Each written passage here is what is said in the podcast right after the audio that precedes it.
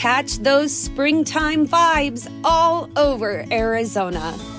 Break out of the winter blues by hitting the water at one of our lake and river parks. Take a hike among the wildflowers. Just make sure to stay on the trails and leave the flowers for the bees. Discover Arizona's best kept secret and visit azstateparks.com slash amazing to start your springtime adventure. You are listening to the Lucha Central Podcast Network. And now, Lucha Central Weekly.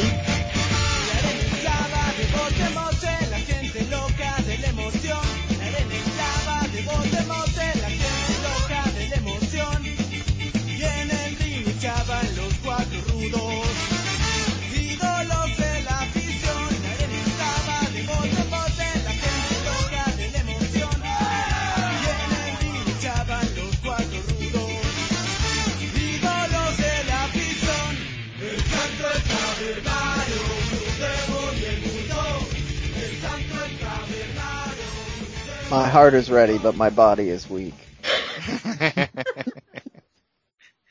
Hello and welcome to another edition of the Lucha Central Weekly Podcast. This is the podcast that lets you know all of the latest happening in the world of Lucha Libre. Each week our team discusses news and events from this past week as well as preview the week ahead, covering Mexico-based promotions and top independents along with luchador related news from throughout the United States.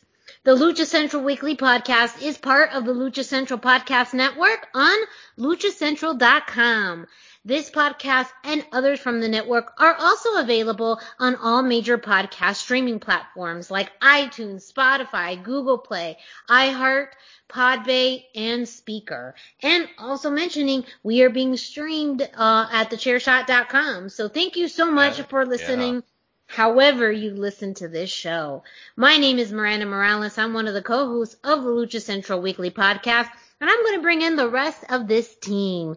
Introducing first, he is the dashing one, Mr. Dusty Murphy. Dusty, how's it going? Oh, it's going fantastic. How's it going for you, Miranda? Good, good. How are you feeling? I know last week we had mentioned you were kind of under the weather and Yeah, Yeah. doing quite a bit better now, hopefully. So Good. I hope that keeps the same velocity. So we'll see. yes, Velocity. I remember that show. Shh. yes. We're not supposed to remember those things. We're still not. and the third member of this trio is who? who? Who? Who? It is the one and only Brendan Barr. That's who. Yay! How we doing, guys? Doing well. I Yeah. mean, it is a busy week. If you have to, I don't even think it's living under a rock. I don't think it's even living on another planet. You know, it, it has to be like you have to be in the middle of outer space to not know that it is WrestleMania week. And yes, week, not just weekend, week. Weak. Because we have tons and tons of WWE content throughout this entire week that culminates with WrestleMania, a two night event, Saturday and Sunday. And one of the kind of more special parts of WrestleMania week is the Hall of Fame. And this year it was a very interesting concept because it was two years put into one ceremony. You had uh, the inductees from 2020 and inductees from 2021 all on one show. You had the first part, first half of 2020, and then the second half 2021. And that too was it was a it was a cool concept, but also made you remember, man, I forgot who was actually uh you know part of, Oh, of yeah. the 2020 class because Yeah. it wasn't until the ceremony where I realized, oh my gosh, I forgot that this you know person was uh going to be inducted. Uh really the the one that I had for shame forgot was Jushin Thunder Liger. Um, I remember he was announced last year, um, right before WrestleMania 37, and unfortunately with the pandemic, uh, the ceremony, the the Hall of Fame, uh, did not occur. Um, but he had a great speech. He uh, did it via satellite, um, and he was in his legendary masks, all you know, dressed to the nines, and it was still a very cool moment to to watch that. Yeah, it really was. It's always exciting to see Jushin Thunder Liger, no matter what. Mm-hmm. But like, it's especially in a WWE context, it's very rare, Yeah. and so it was really exciting to see him there and to see them recognize him. I mean, I was excited when they announced it, and and definitely was excited that you know he got the recognition. I didn't see the ceremony yet. There was way too much stuff to watch Yes. this week. Did Yeah. That's Did Fair he- enough. did he wear the the classic suit with the mask look? Yes, 'Cause that's what I want. with the Yep, mask. tuxedo. Yes. Yep, yep, yep. Boom, money. Yes. He's it and, you looks know, amazing. Yeah, it, Yeah. it's really. I mean, it's a contrast in style, but when you see it, like it's perfectly him. It's So great. Yeah, and then we also had John Bradshaw Layfield JBL uh, be inducted into the Hall of Fame, and one of the big notes from his speech is how much he credited Eddie Guerrero for the character of JBL getting over and the influence it had uh, he had in his career, and so that for a lot of lucha libre fans was a really nice uh, just kind of tribute and acknowledgement of I mean the the Eddie JBL feud, you know, I mean especially with JBL turning into you know John Bradshaw Layfield, that Yeah. whole pretty silly uh and fairly racist character of you know being this you know illegal What? alien catcher type of thing, but it was, you know, it was good. You know, again, as many of us are Eddie Guerrero fans, a- anytime that he gets acknowledged, um, but especially for someone like JBL who had a history with him, um, acknowledge him. That was really cool to, to see in his speech. And then speaking of, we had uh, Rey Mysterio and Dominic Mysterio on the red carpet uh, do a little interview, putting over Rob Van Dam, who is a 2021 inductee. Um, and Which is also crazy, but I'm not Yeah. mad about it. Crazy that it's he's in that Rob Van Dam is inducted. Yeah, I mean, so early. Let's just, I mean, Yeah. I- Yeah, that's you know- true. I I I think though you're getting to a point where they induct so many people every year that Yeah. eventually the well is gonna start coming up closer and closer uh to to shallow water, as they say. I yes. mean, they had the great Kali inducted. yeah. And so that is when that would have been the one I was like, how is this happening? I, you I- I mean, similar thoughts. I thought it was, I mean, uh, he's definitely worthy of it. He helped really make the WWE even more global. But, uh, you know, yeah, it's early. He's, he It's still early. wrestles once in a while. Yeah, Then- Khali still wrestles, but you're right. I think everyone gets inducted for their own reasons. I think Rob Yeah. Van Dam was the most successful ECW alumni. Um, Yes, like once think that's very ECW fair. folded, because of course you have Rey Mysterio and Eddie Guerrero and uh, Chris Jericho that all came from ECW, but uh, you know of the people who were with ECW when the company closed, Rob Van Dam was the most successful. And I think he did bring in that ECW fan base to WWE. So, um, and, and the legendary career, I mean, everybody remembers the 2006 one night stand against John Cena. I mean, that was just Yeah. yeah. magic. And I mean, multiple money in the bank matches. I mean, he, his name really became infamous with those high profile matches. Um, Yeah. and, and so I think, you know, I agree it's too soon because, you know, Rob Van Dam just left Impact Wrestling and he still wrestles every so often, but Yeah. yeah. WWE, Yeah, and- you know, the, the well's coming up dry soon. That's harder He's- and harder to find guys with no contract. He's got know, a lot of gas. Yeah, exactly. Mhm. He's got a lot of gas left in the tank, especially when you compare it to like an Undertaker career or even Sabu, who he was his was his running mate Yeah. back in Yes. the day, right? Like, you know, the- there's a lot more that can. So that's why I said it was crazy. But No, very That- true. Very, very true. I absolutely agree with you there. So, but you know, that uh, it's a it was a great Hall of Fame uh, ceremony. Everyone should go ch- check it out. Is it on Peacock? Now I'm getting confused about what's on yes. Peacock and what isn't. It's on Uh, Peacock. Yeah. Okay, cool. That's how I saw yeah. it at least. So yeah. Yes. Yes, and this is also the week of Peacock. It is now kind of the first full initial week of you know content Yep. being on on Peacock. We'll talk about that in a little bit with NXT Takeover. Um, but you know, yeah, if, if you want your WWE content, you gotta download Peacock. So hey, we'll, we will continue to see what happens, but we'll we'll go more into WrestleMania week later on with WWE news and NXT. But let's just kick off this show with the road back to shows with Brendan. Heck yeah. Road back to shows. Uh, okay, so trivia for you guys. Mexico City is what color right now? Pink. Dusty blue. if Cassandro has his way. But, You know what? I would that that's a world I would want to live in. yes. right? I'd I am not, it. I wouldn't be upset about it at all, but You'd no. be upset about it for all. See, when is Cassandro gonna run for public office? Like he would avoid all this like no mask, you know, or mask situation. And we already know what his real name is, so like when are we gonna see this? Because I, I- I I'm I would be in fully support. It's a good suggestion. Oh, I, I still support and almost any luchador. Like, um, there, there are a few that probably not a good idea, but I'm not going to name names, but Cassandro, not one of them. I would love to see Cassandro. Cassandra for presidente. Yeah. Yes. Oh, oh, straight to the top. Yeah, hello. Have you seen him? Like his garb is not just meant for mayorship. Yeah. All right. He gets his stuff from Paris. Did you know that? So don't know if you listened to that interview with Denise Salcedo, but like, That's awesome. yes, he gets his stuff from Europe. So Now, now, he also said in that interview that he was borrowing stuff from his mother and his sister at the beginning. well, of- that's true, but that was back in the day, and now he's a leyenda. I, just mean, want he is a legend of lucha libre for God's sake. So you know, right? Yeah. I'm only just- the best I'm- for him.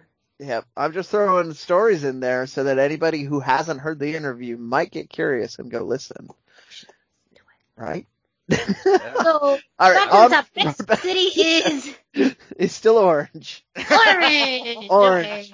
Very orange. Still orange. Uh, probably gonna stay that way for a while. Hopefully, uh, hopefully it goes down instead of back up. But you know, um, that's where we're at. We're gonna maybe see shows sometime in the future with audiences because that's what people are doing these days. And anyway, before I get myself all worked up, uh, we had a little more on uh, the Blue Demon show. Um, Moxie 88, the production company behind the uh, the Disney Channel series Ultraviolet and Blue Demon, is taking um, Maria Eugenia Esponda to uh, EVP development in in in, in the new role. So sh- she's going to be a new EVP. She's going to oversee Moxie's slate of film and TV projects, leading the company leading and yeah, and leading the company's outreach to potential collaborators, uh, keying on and on highlighting diverse voices. So they're trying to get more programming that is not just for uh, white picket fence neighborhoods with 2.5 kids. Um, additionally, Esponda will be tasked with creating a bridge between film and TV production in Mexico and Latin America. So we may see more stuff coming coming north, more of the unique South American and Mexican programming coming north, which is kind of an exciting concept. They've got some really interesting shows uh, that could really do well in, in the United States in this uh, kind of madcap.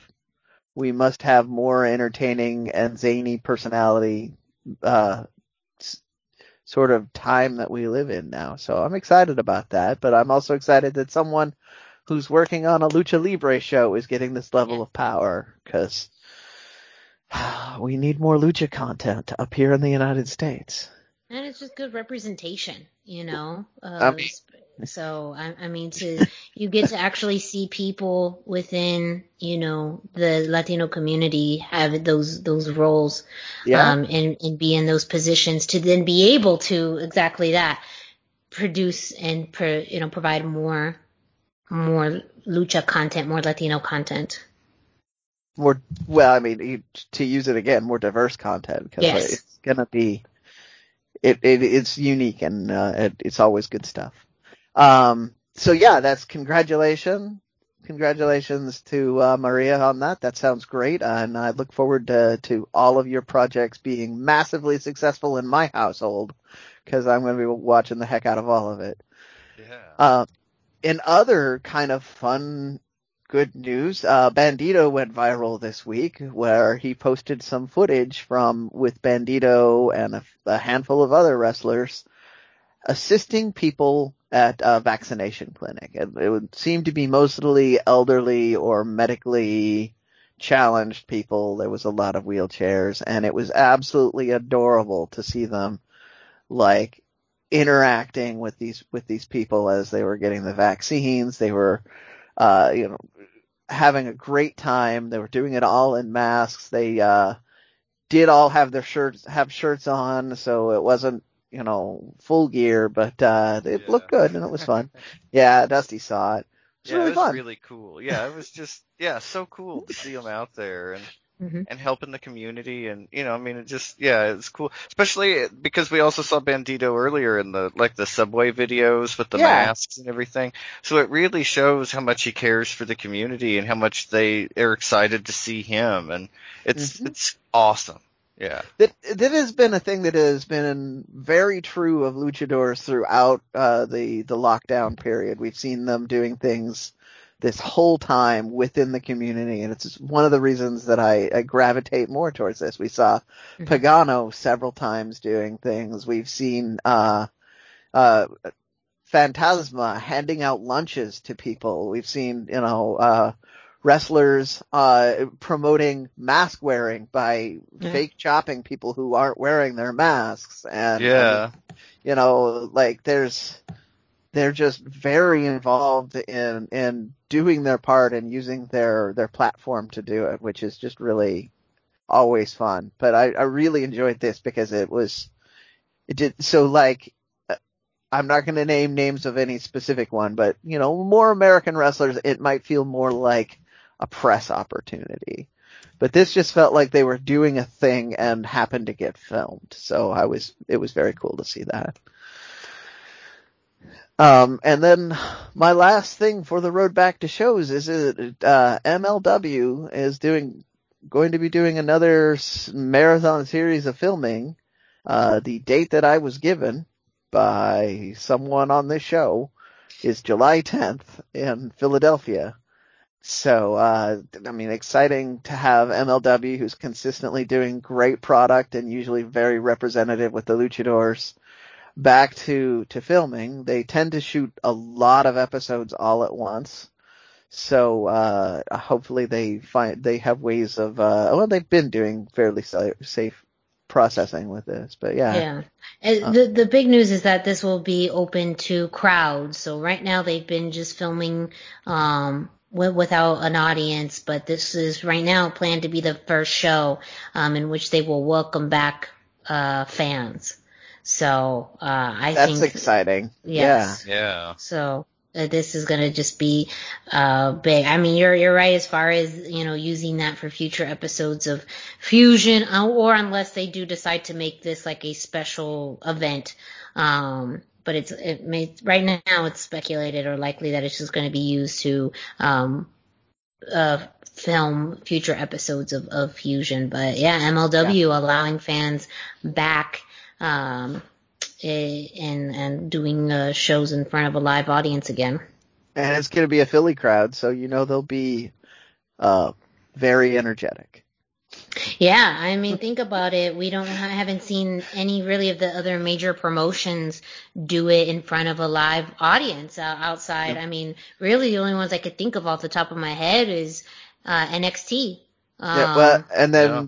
we'll see fans for the first time at WrestleMania Yep. in, for the WWE. So they're slowly creeping into it, but uh, MLW doing it is is for me a tiny bit more exciting than the WWE doing it. But we can talk about that later in Yeah. this show. So that's my road back to shows. Um, I, I'm just going to jump right into my indie roundup because there's not a lot going on. You did mention this is WrestleMania week. And another big thing that happens on WrestleMania week is a lot of indie promotions go to whatever city WrestleMania is happening in and round about Wednesday or Tuesday, uh, shows start popping up in small venues. And even though this is a COVID, still a COVID year, we still had a bunch of, uh, matches that were announced. And I'd like to thank Cubs fan for succinctly finding most of the lucha related ones. So Cubs fan over on Lucha Blog did the work for me here. I'm not going to take credit for this, but we do have some matches that are going to be happening here. So, um, on Thursday, GCW is going to have, uh, on FITE TV, they're going to have, uh, Gino Medina, Gino Medina versus Hijo de Canis Lupus. Uh, some footage of a match between them has, is already going around and it's fantastic. So, Yeah. if this is that same match, that's great. If it's a rematch, that's even better. Yeah. Um, uh, also on Thursday, another GCW for the Acid Cup, which is a tournament. You're going to have uh, Arez versus Aramis. That's Arez the luchador, not Aries the uh, American wrestler that was in ROH and NXT. Uh, Not the Austin kind, just the Yeah. Nothing else, just Arez with a Z. Laredo Kid versus Braden Lee and Dragon Bane versus KTB, and it is a tournament. So if any of them win, they will then continue on in the tournament, which will be going all weekend. Uh, so that Friday you'll have more chance to see that. This is also going to be on FITE TV. TV that's GCW, the Acid Cup, and then GCW again is going to give us spring spring break on Friday, and this has advertised Gringo Loco, Black Taurus, Arez, Laredo Kid, Dragon Bane, Aramis, um, and then you got, yeah, so so there you go. You've got big names. First one that that weekend that so far in this listing that has Black Taurus, well, the rest of those names you kind of see sneaking around there. Uh, so another big one on Friday. That's 7 p.m. GCW Spring Break, also on FITE. And then, um, Violence X Suffering, still on FITE. You have Jack Evans versus Tony Deppen. So first off, this is amazing to me because it's Jack Evans you see on AEW and it's Tony Deppen you see on ROH. Um, but also it's, uh, it's two guys who have, uh, very, they've had very similar career paths. They're the young, small guys who had to find a way to stand out in the roster. So I think this one has the potential to be a really big story. Uh, we'll see how that happens and how that plays out, but that's what you got going into WrestleMania weekend. Since this show goes up on, uh, on the weekend, a lot of this may have already happened, but replay should all be available since they're on FITE. Um, and that's, so that's what I decided to focus on this week, but uh, once again, I would like to point out that, uh, the, the indie roundup is, is a sort of a cooperative thing here. If you guys are promoting your shows, especially if you did a show on WrestleMania week and you've got lucha talent, please tell me about it. Send me results. Send me footage. Uh, I will, I will do my very best to, to cover it as in depth as I can. Uh, but I will at least shout you out for sending me a message. So come on guys. I would love to ha- cover all of your WrestleMania week stuff or anything. I'm not going to just cover limited to that. If you've got a lucha related indie show that you want me to see, promote it, just fire it away. That's, uh, I say it every week and I love, I, I love to have you guys interact with me. I've had a couple people send me stuff in the past and it's, uh, paid off big time for me. So I, I, more indie lucha that I get to see, the better.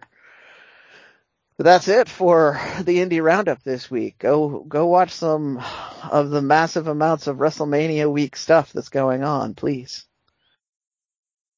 Yes, it's, I mean, this is a big change from last year where a lot of independent shows, pretty much all of them, canceled, um, and we're Yeah. not able to run. So Yeah. not only is this a resurgence and a welcome back for WWE, but it's also a welcome back for independent promotions that run during WrestleMania weekend for the independent wrestlers who wrestle during this weekend.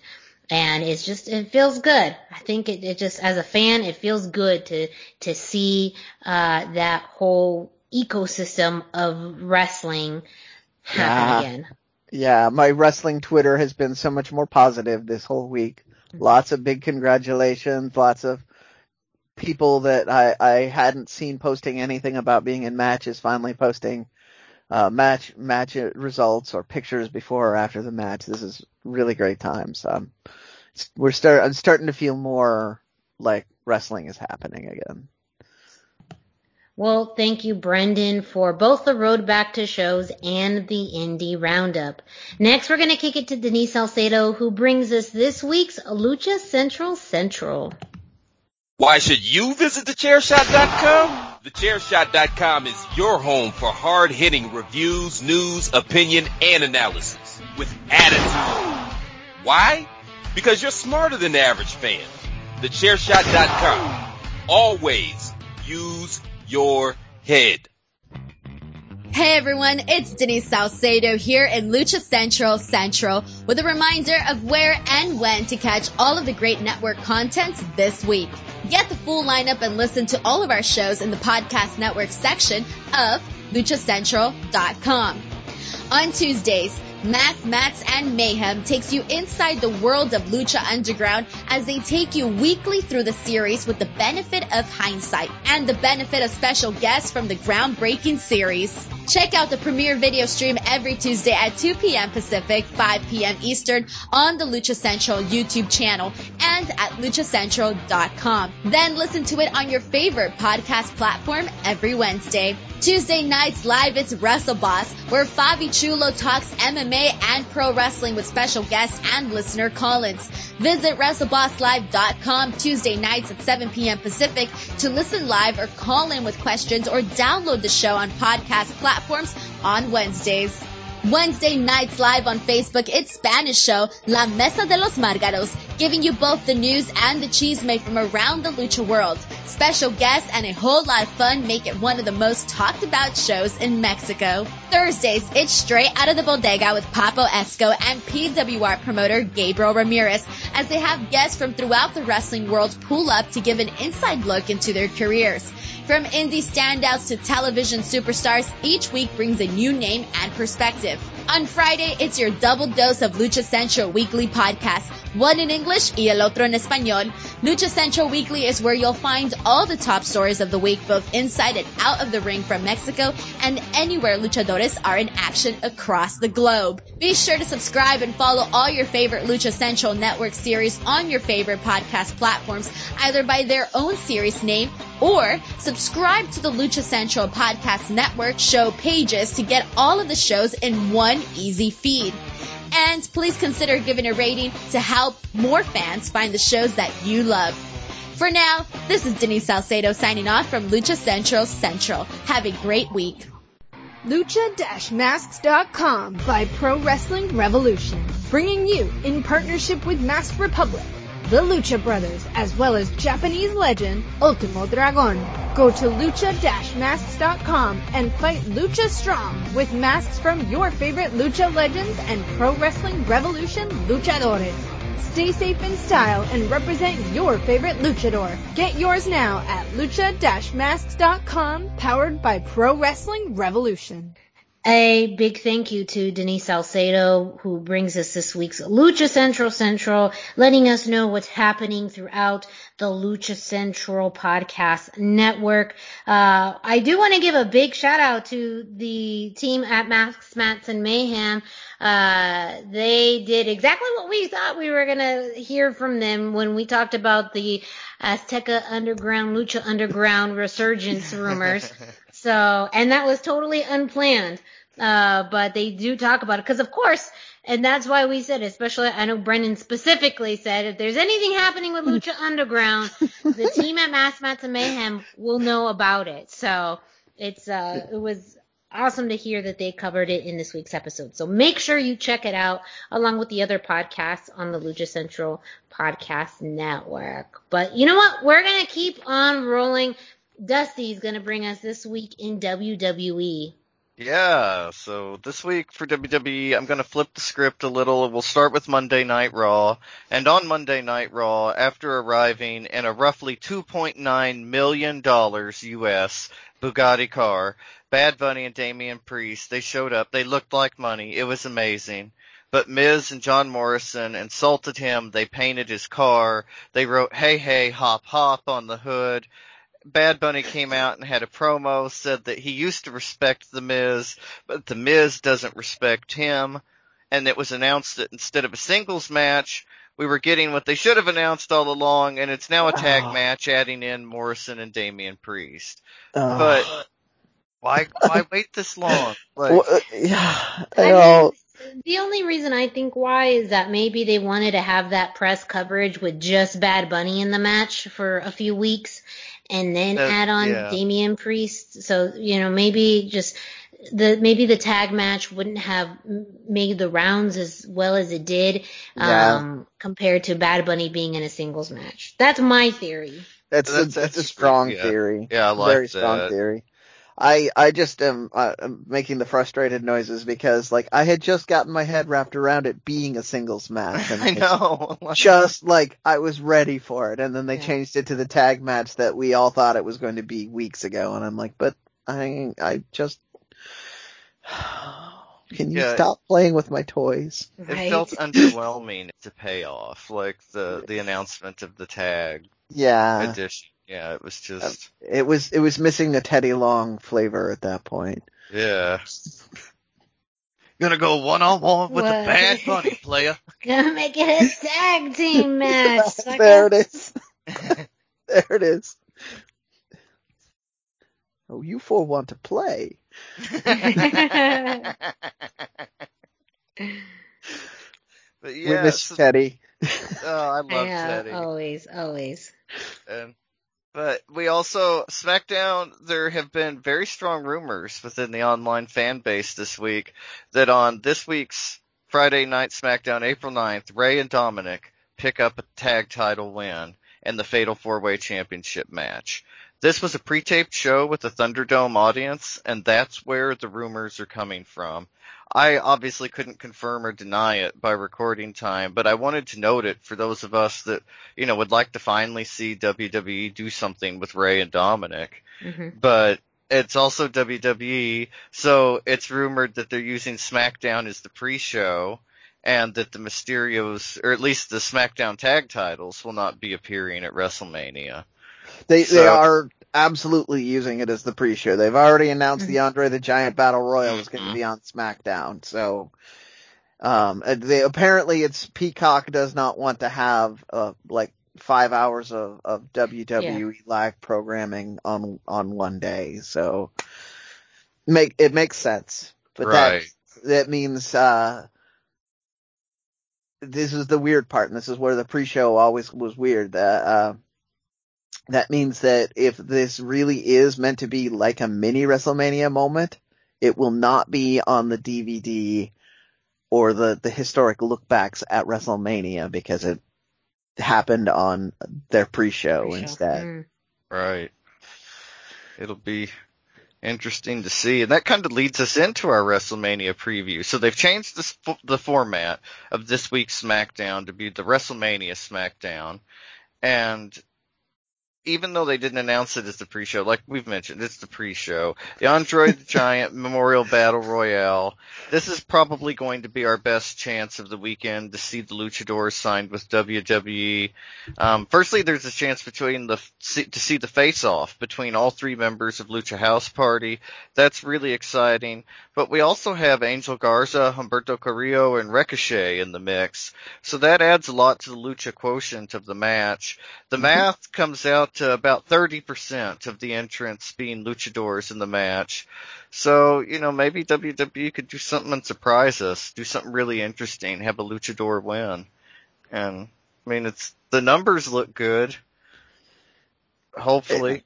I mean, yeah, statistically, yes, because of so many are in there, but I don't know. I- I, I just, Yeah. I just had the weirdest Historically, the weirdest thought process in my head on this, which was that uh you wouldn't expect a luchador to win the Andre the Giant battle because that's supposed to be about Andre's big man Size, legacy of, yeah. of well, yeah, well, and he went undefeated for years in battle royals. Like you could always uh, despite what the uh the Fox TV show will tell you, Andre the Giant did not lose battle royals. no. he, um, uh, and uh, so, but but because WWE has been so bad slash good about subverting expectations, maybe they'll let a little man win this year. That'd be hilarious. that would be pretty cool. Yeah. Do we know all the entrants in it, or have they yes, just all okay. 20 have been announced. Um, I don't have the full list at hand, but the, like I said, the full luchador list is, uh, Kalisto, Gran Metalik, Lince Dorado, Angel Garza, Humberto Carrillo, and Ricochet. So our NXT call up is not a luchador. That's No. Okay. Yeah. At least so far. I mean, they announced 20 entrants, and that's probably how many they'll have, but it's Yeah. WWE, so you never know. And speaking of weird things WWE does, there is no solid news on the plans yet, but WWE President Nick Khan was interviewed this week and said that WWE now has a hyper focus on Latin America and especially Mexico, and specifically mentioned that they want to bring WWE production values and money to Lucha Libre by starting their own company in Mexico. They didn't want to buy or work with AAA or CMLL. They Oh. wanted to do their own thing.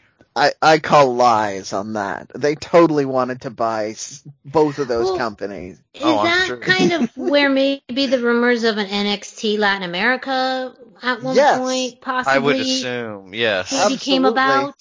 Yeah, that, I'm sure. I'm sure that's what it, it started with. Is they wanted to to focus on breaking that market, but just like they with Japan, they went out. They it sounds like they went after big name companies and didn't get the results they wanted. So now they're gonna try and just build their own promotion, which Yeah.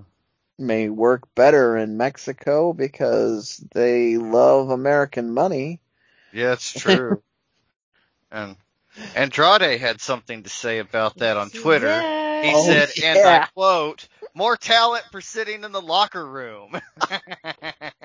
Oh, uh, who says he can't speak English? Oh my god. Right? Like how I just like how is it that you have these plans to try and create a lucha libre brand and you have one of the most famous luchadors you know on your roster and you still don't have any plans for him.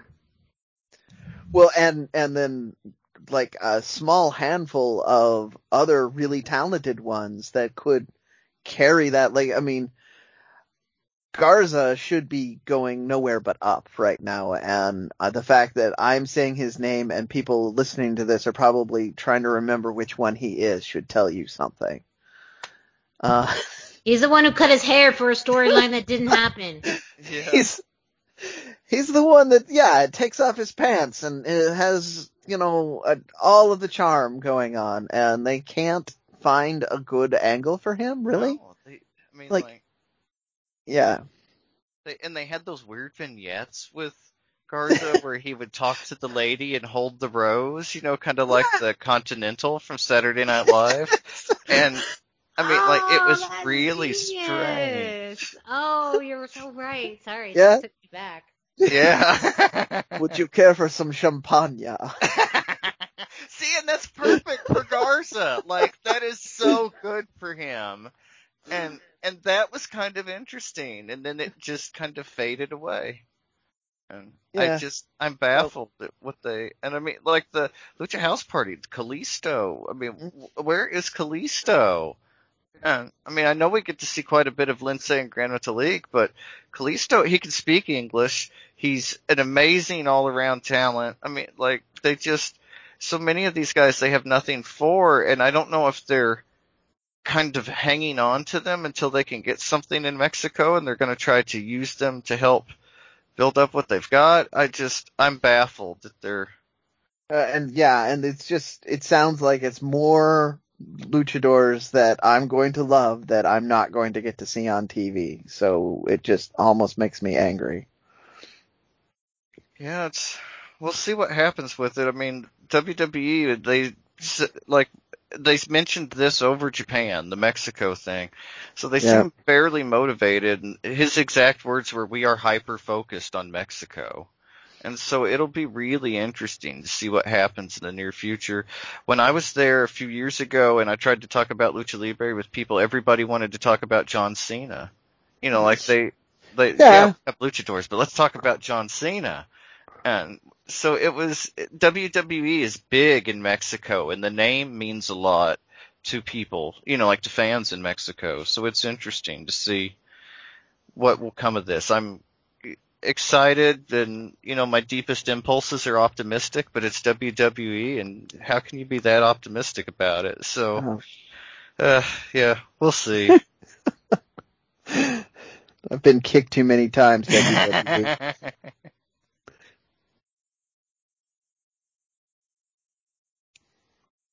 and that kind of naturally leads us into our AEW segment. And, you know, this week was kind of interesting. Not a ton of lucha content, but there was still a lot of great stuff. First up on Dark Elevation, we had our highlight match, and this week it was Di- Danny Limelight versus Ten from the Dark Order. This was a great match with a lot of psychology. I especially liked the way Danny Limelight continued to work Ten's arm and tried to keep the momentum in his favor, but it just didn't work out. He was just largely overpowered by Ten.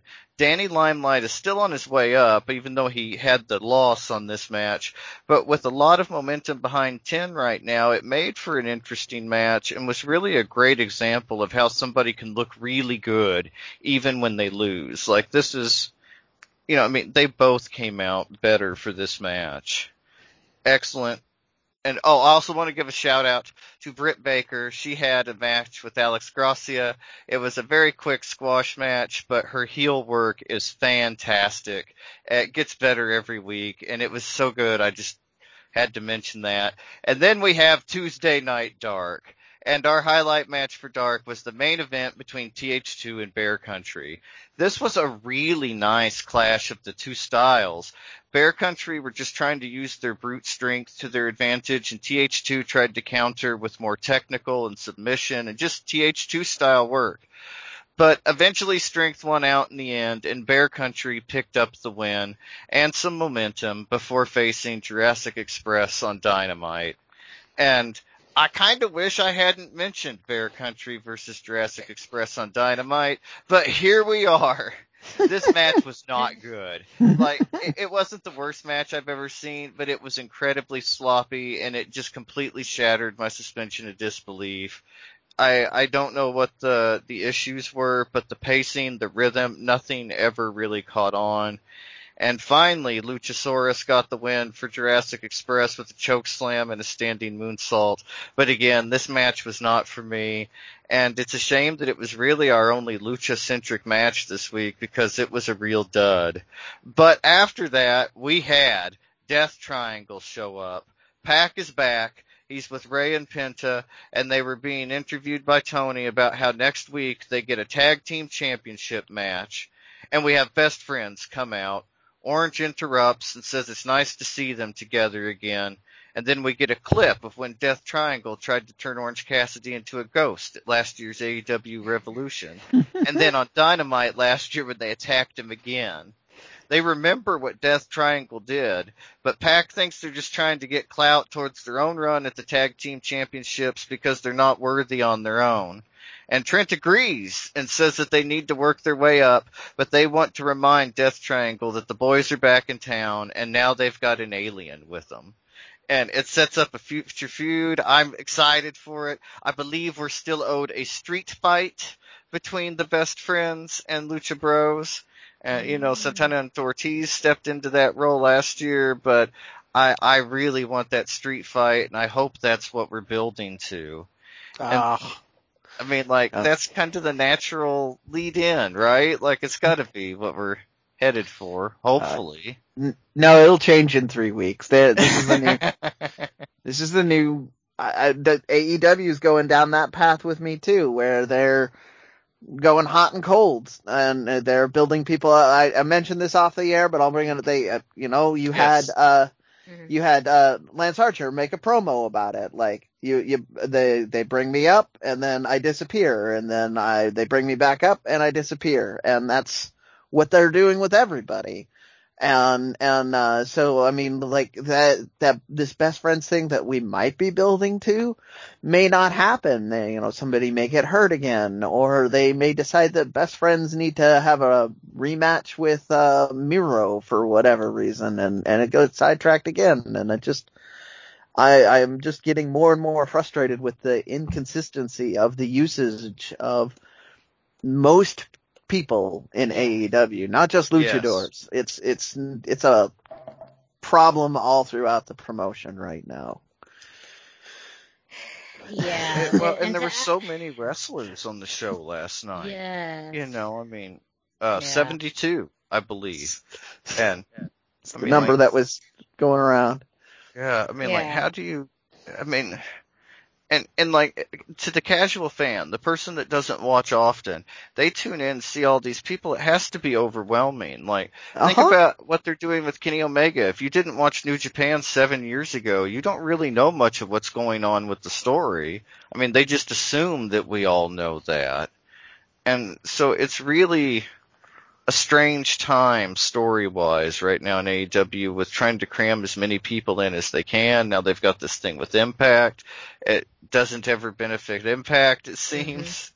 And Mm-hmm. It and doesn't. ju- it just adds more people to the AEW roster. And I mean, I, I love Thunder Rosa. Her work in AEW has been incredible, but I mean, like, she doesn't She's even work for them. I was gonna say she's the exception to the rule as far as Yeah. like one of the few people who have been elevated through their programs. Like her and Britt Baker have been now the highlights of the women's division, but Mhm. now a lot of the, the issues that we've seen in the women's division is trickling into all of these other areas of of AEW and they also seem because of the fact and I don't know whether one is causing the other that maybe they want to have all these factions so they bring on more people or they have all these people and they don't know what to do with them but put them in a faction.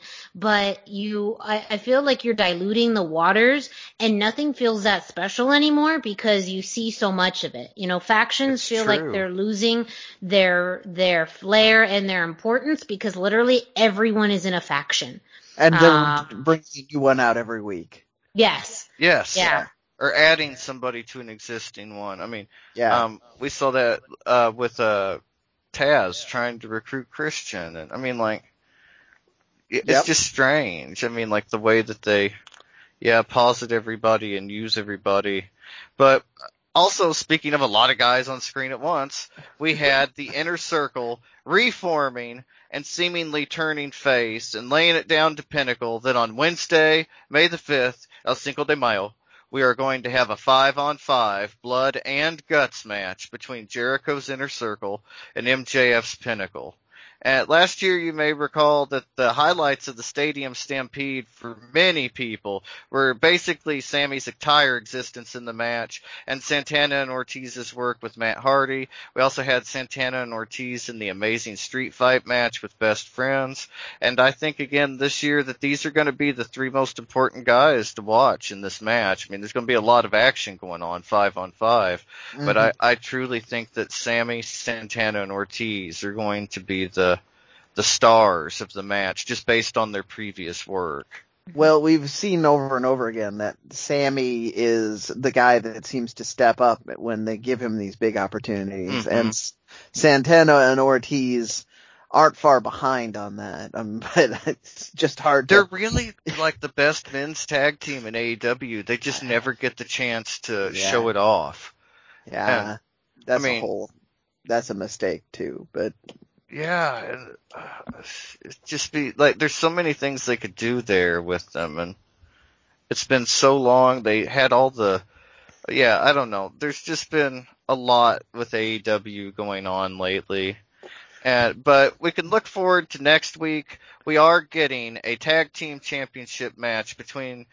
Uh, well, not the entire Death Triangle, but Pac and Rey Fénix and the Young Bucks, and so that's kind of interesting hopefully it leads into something. The Bucks have recently turned heel, so it's you know again on Yeah. Twitter, I guess. so so so that that brings back more consistency issues though because Death Triangle is working heel against uh the uh the the, the best friends. yeah, So uh you know where are the fans divided where's the fans divided attention supposed to be at right now and it just uh, it mean it, which means we're probably going to see a Schmaz angle or Death Triangle is going to uh is going to be pseudo face and and uh and it won't be an interesting match and it just they could we're we're getting to this point where this where I'm to the WWE level of frustration. If you have a roster this good, do something with it instead of just kind of dinking around and you know seeing what sticks.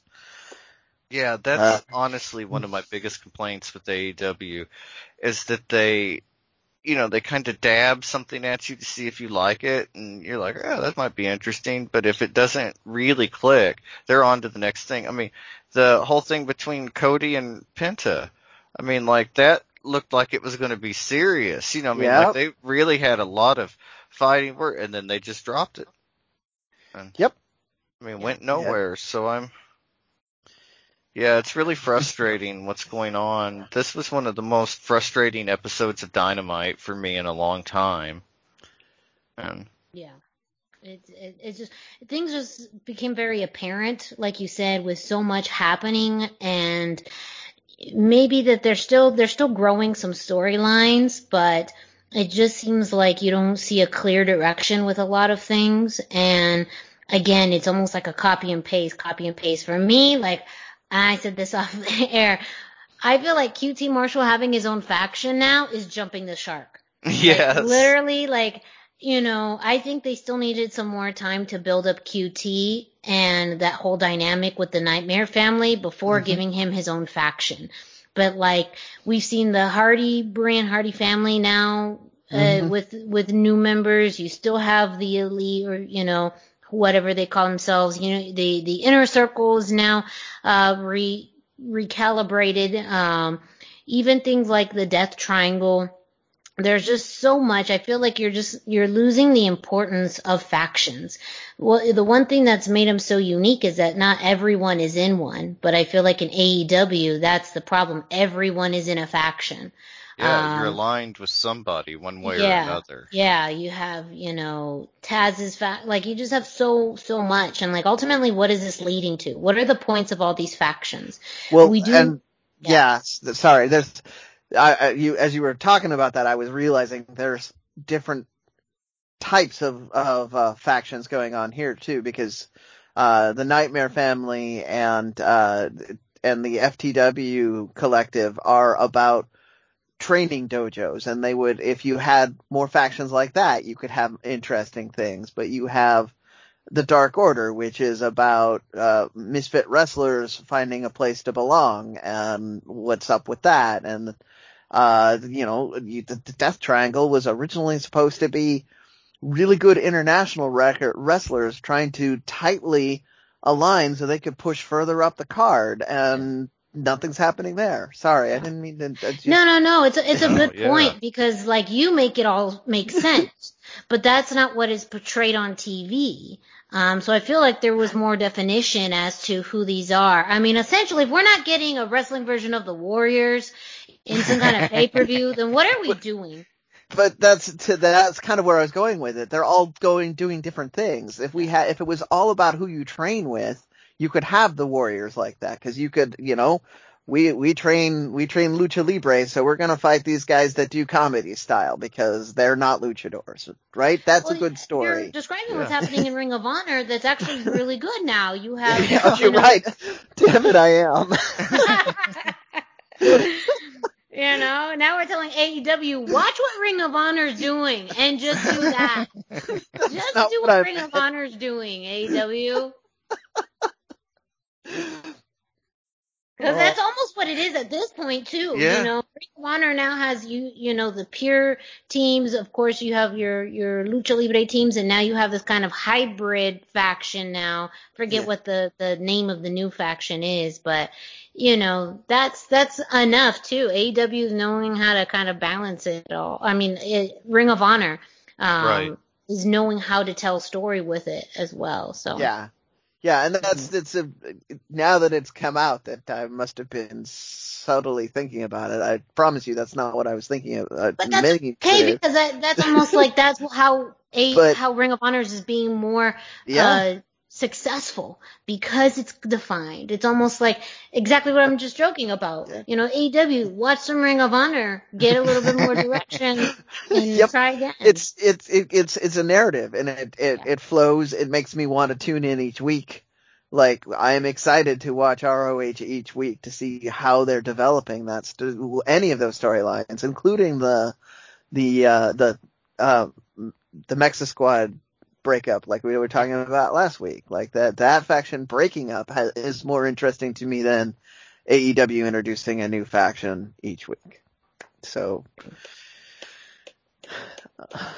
Well, you can get the results for all the shows that we just talked about. Raw, SmackDown, AEW on luchacentral.com. But up next, we have a Masks Republic. Well, uh, some updates regarding Masks Republic, uh, promo, or not going to say promotions, but Masks Republic uh, events, related events, and some products. Uh, the big update is that Expo Lucha announcement came out this week that Expo Lucha, the non-virtual version um, that was scheduled for Philadelphia this June, has been postponed um, until 2022. So we are not going to get a live Expo Lucha until next summer. So Uh, Lizzie has to wait a whole year to go on her date. Wow, that's a long Oh, time to wait for a date, but you're you are correct. She would have to wait a whole year for her date with uh, Mr. Iguana. So, you know, hopefully, you know, she she holds out. I don't know. I don't think she should wait. She should go on and move on with her life. You know, like do her. She can't wait forever for Mr. Iguana. Right? Um, yeah. yeah, but but that means we all have to wait another year before we can see some live lucha libre uh, in part to Expo Lucha. So there is an announcement made by Masks Republic on all of their social medias and on the Expo Lucha website um, with information as to you know why Yeah. the details. Um, which you know encompasses everything from uh, you know social distancing measures to visa issues and travel restrictions. So there's still, even though we are on the the mend and we are getting into this new space, uh, almost not post pandemic, you know, clearly, but uh, we're you know getting better. There's still a lot of challenges. Um, that any live event faces in order to run. Yeah, yeah. Yes, and, that's true. it really felt like with that announcement. I appreciate Kevin's uh willingness to to put all of the factors on the line and give us that really in-depth peek behind the curtain. It just felt like it was nice. too many too many bricks or too many straws on the camel. Like it was no one thing, but there were so many little things that it just didn't feel like it was the right choice to to try and go forward. And and uh, I fully support it when he the way he he spelled it out. So everyone will have to wait just one more year until the next Expo Live Lucha event, the another uh, live event. But I'm sure we're going to get another uh, virtual event or two in the meantime. I hope so. Yeah, no no dates have been announced, but uh, you know, keeping Yeah. my fingers crossed. Um, also, in some other pretty exciting news, uh, Lucha Dash Masks has released a new RVD mask. Yeah, it's pretty cool. And, and very RVD. If you know his style, it definitely looks like his style. It's got the yin yangs. I was Yeah. gonna say Got the it's not it's initials, not yeah. an RVD style if it doesn't have the yin yangs. So I wasn't gonna trust it, but as soon as you said it, I said, all right. Yes. That was the uh, the big thing I remember from his uh, early days was the, he had all of those uh, hand painted sets, and the the mask makes me it's very reminiscent of those. It is, absolutely. yeah. We'll go to lucha-mask.com to see the new RVD mask and lots of other fantastic masks that you can purchase. Um, and again, these are in limited quantity. So many times once they sell out, they're gone for good. So make sure you go to lucha-masks.com. Also, just Masks Republic, all of the uh, usual content and items uh, related to Masks Republic are all available online. So make sure if you're looking for some awesome Lucha Libre merchandise, uh, you check out Mass Republic. All right, so I feel like I'm getting into my happy place now uh, because we're talking about NXT, and we knew this was going to happen because for you know some of the complaints that we had about AEW, I think the consensus so far, I haven't even gotten asked for a consensus, but I'm just guessing the consensus is that we were all pretty happy with nights one and nights two of Yes. Stand and Deliver. Is that safe to say? Yeah, yeah, the small nitpicks as always, but I mean overall, awesome, awesome show. Well, Absolutely. let's get into it because there were, I mean, uh, all the matches were great in their own merits. Um, and of course, some were, were better than others. Um, but let's get into it as far as the Lucha Libre content. Um, and with night one, we had the NXT Tag Team Championships, uh, on the line. They were vacated, uh, when, uh, the previous champions, um, oh my gosh, uh, Oni Lorcan and, uh, I kept, I keep Dan- forgetting, uh, Danny Burch. Birch, yeah. Yes, Yeah. yes. Um, had to vacate the titles due to injury. So the top three contenders for the championships uh, were uh, in a triple threat match. Of course, MSK, who won the opportunity for an NXT ti- tag team title match. Uh, by winning the Dusty Classic. Of course, you also had the Grizzled Young Veterans and Legado del Fantasma.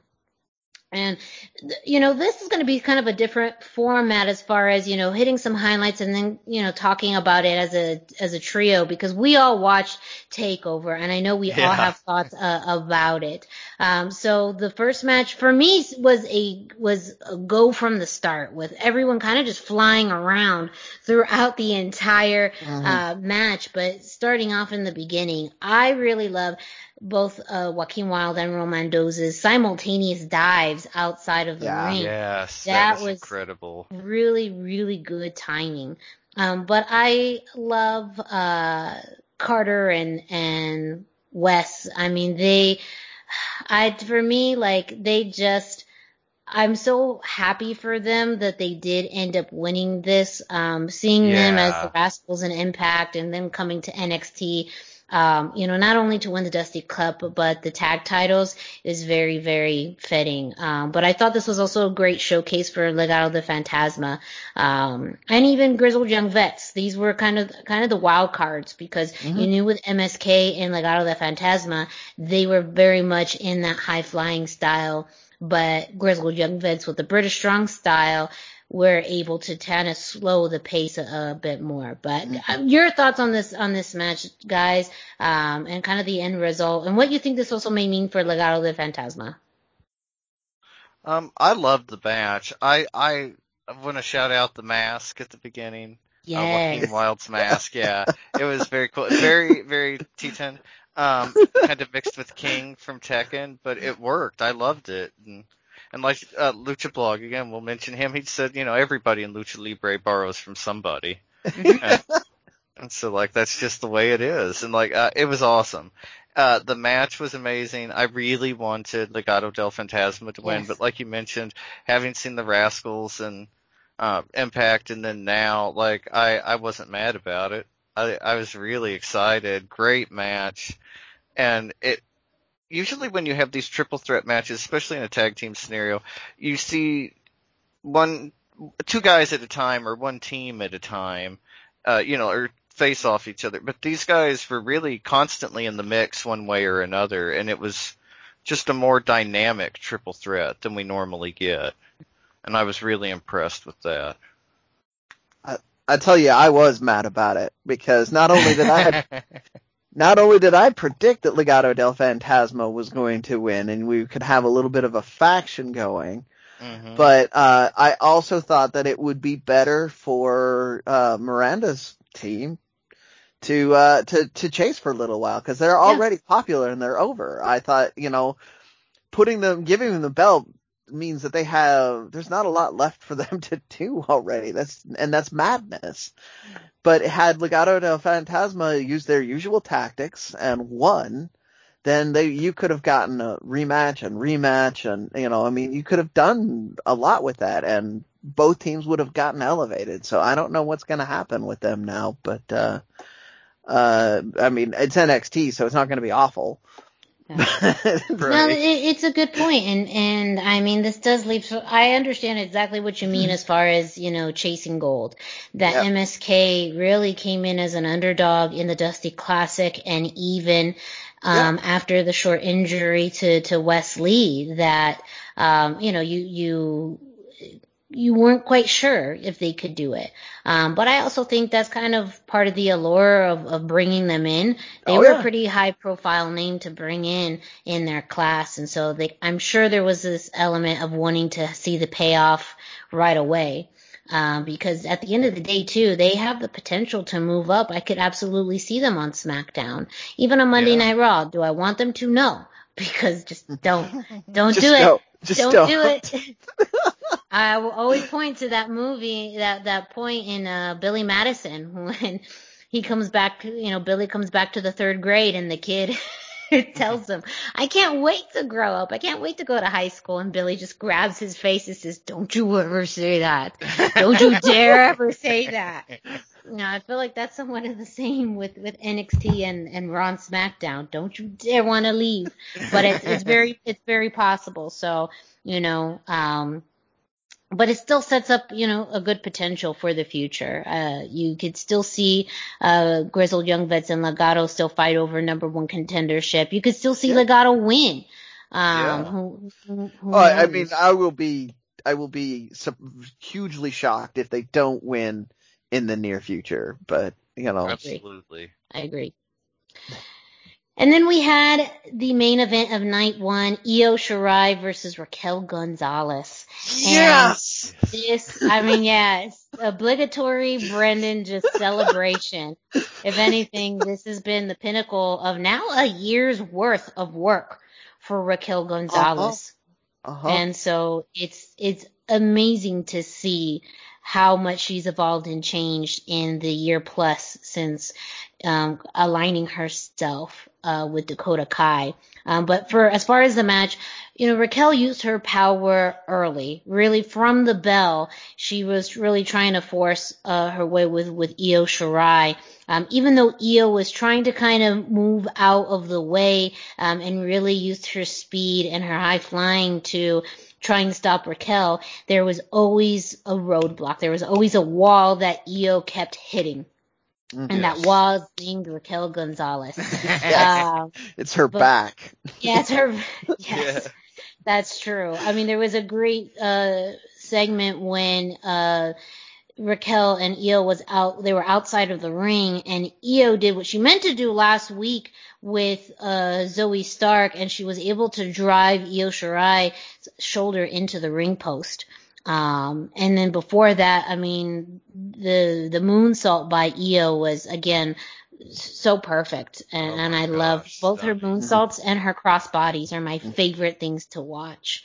Um, and then we did see a moment where Raquel um, try and catch, or she did uh, catch Io Shirai on the top rope as she was trying to kind of walk her way to the center, but ga- grabbed her and was trying to get to the choke slam, but Io Shirai really did a cool counter and rolled into the crossface, which I thought was so great.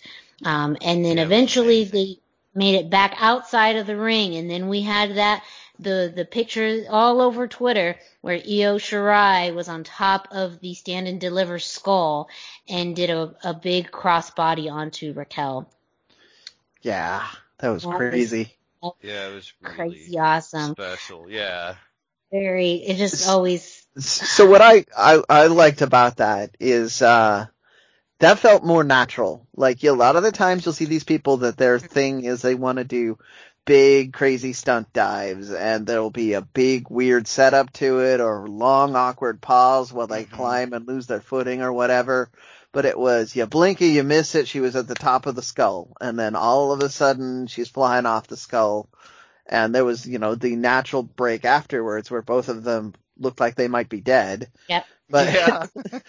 yeah. but I didn't at any point think, well, that looked fake, or No. that looked that looked like they, you know, Raquel was waiting too long, or Yeah. any of that. It because was, that was yeah. almost what Io Yeah. had to do because Raquel is so strong right. that the Yeah. only thing that Io had in her arsenal was, you know, util- utilizing her body to keep throwing herself on her. That's why she did the moonsault. That was her second cross body um, Mhm. by the time that, that at that point of the match.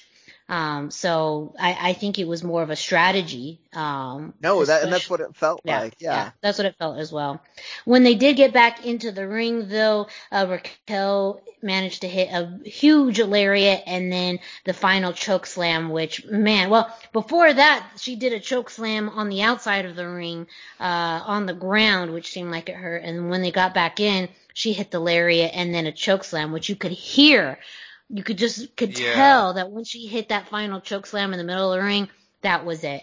And she got the three count and became the new NXT Women's Champion. What's so special about Hero Bread's soft, fluffy, and delicious breads, buns, and tortillas? Hero Bread serves up 0 to 1 grams of net carbs, 5 to 11 grams of protein, and high fiber in every delicious serving.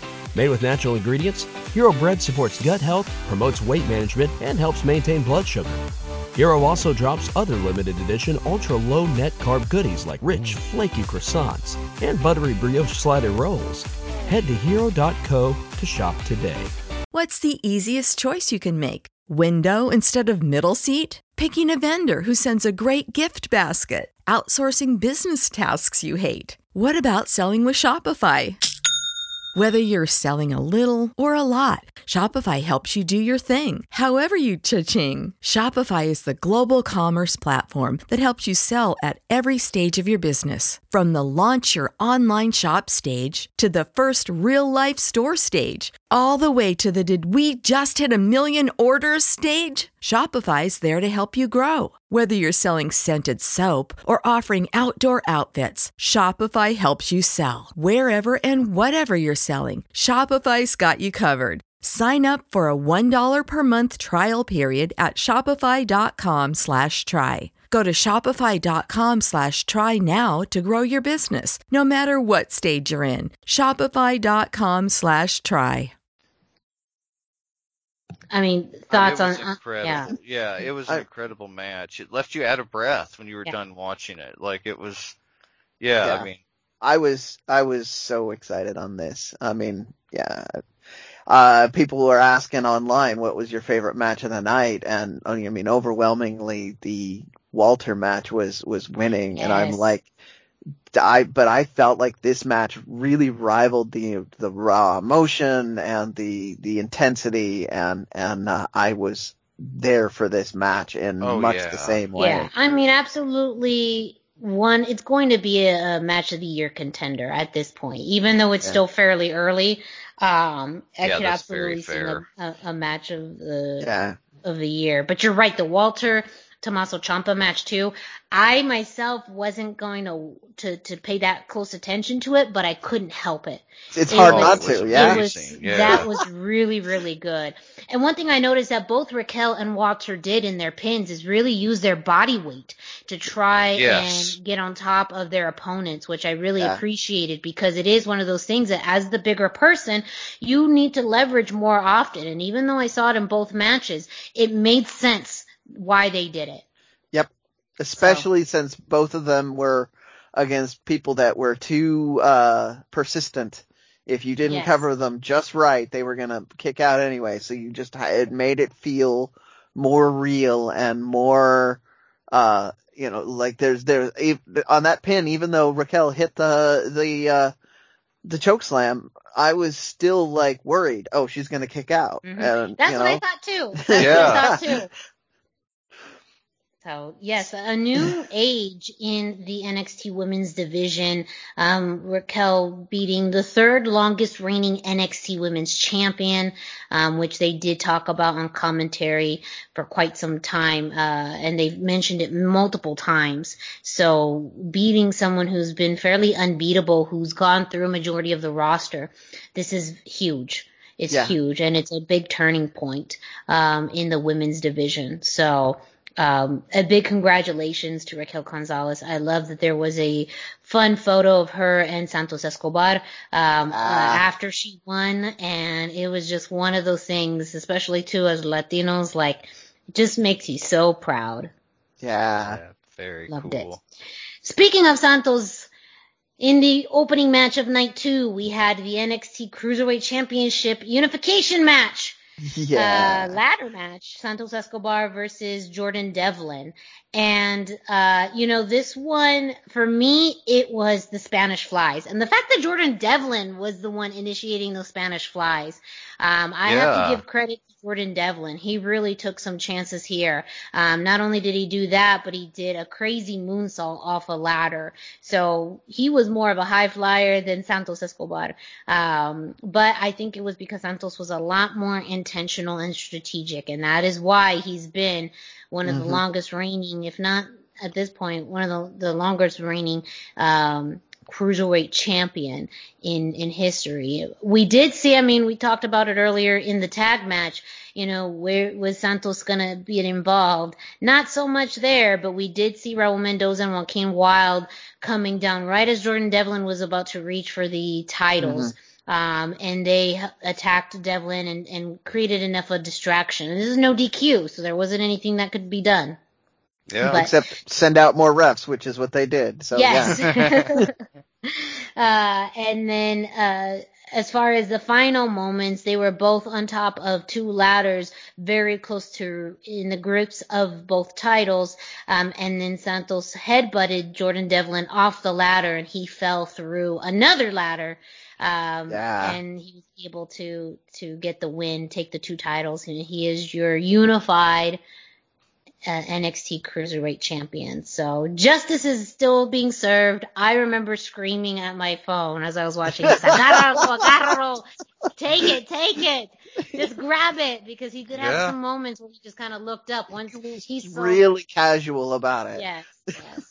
But I also noticed that the fans seemed to in, enjoy him. The boos were coming to Jordan Devlin, and at the end of the match, his son came out and he had his son wear his mask and you know one of the belts. So it felt very face-ish, face-ish, which was kind of a surprise. despite um, the fact that he worked heel through the Right. whole match Yeah. So I- I Yeah. was kind of confused, but the the latter match was great. Was it one? I mean, it's hard to compete in ladder matches within NXT. There's been so many, and as you guys noted in the chat, Yeah. you know, the commentary kept playing up. It is the first ladder match ever for the Cruiserweight Championship. yes, we know. So I had a lot of expectations to set up. Um, and even the way that Shawn Michaels came in, you know, the weeks prior to set it up, like it had a lot of high expectations set forth. Um, was it out of the water? No, not necessarily, but not because of lack of effort. I think it's just because, you know, it's, it's the expectations were set very high. But we do now have a distinct unified champion. Yep. We know who it is, and that is Santos Escobar.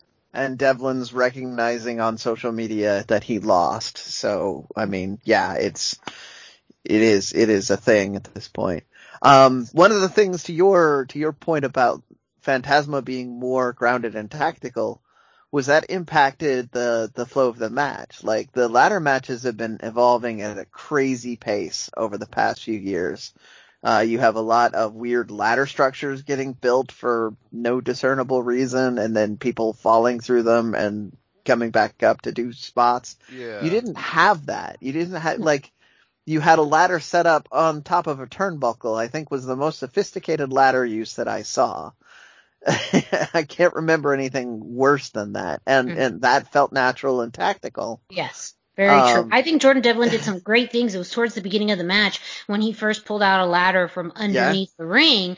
When Yeah. Santos, you know, did the baseball slide out, Jordan just Yes. pulled that that ladder in to hit Santos where he knew he was going to be. So I absolutely agree. It was more practical usage of ladders in this Yes. match. Yeah, and so that that's going to make it different for some people. For me, that made it better than most of the ladder matches I've seen in the last two or three years. But um, I don't I don't know. I, I have to really think on it if I think to decide if I think it's one of the classic all time ladder matches. It's uh, you know, it's hard to to compare to that that that intercontinental match that really Yeah. introduced most people to ladder Yeah, matches. It's, yeah. I, you know, it, it's hard. I, but I do think, and what commentary did also play up is that Santos has really done, and Jordan Devlin as well, but I think primarily Santos has done a fantastic job of elevating the Cruiserweight Championship, where now, Yes. you know, we didn't get the Cruiserweight Championship on takeovers, hardly ever.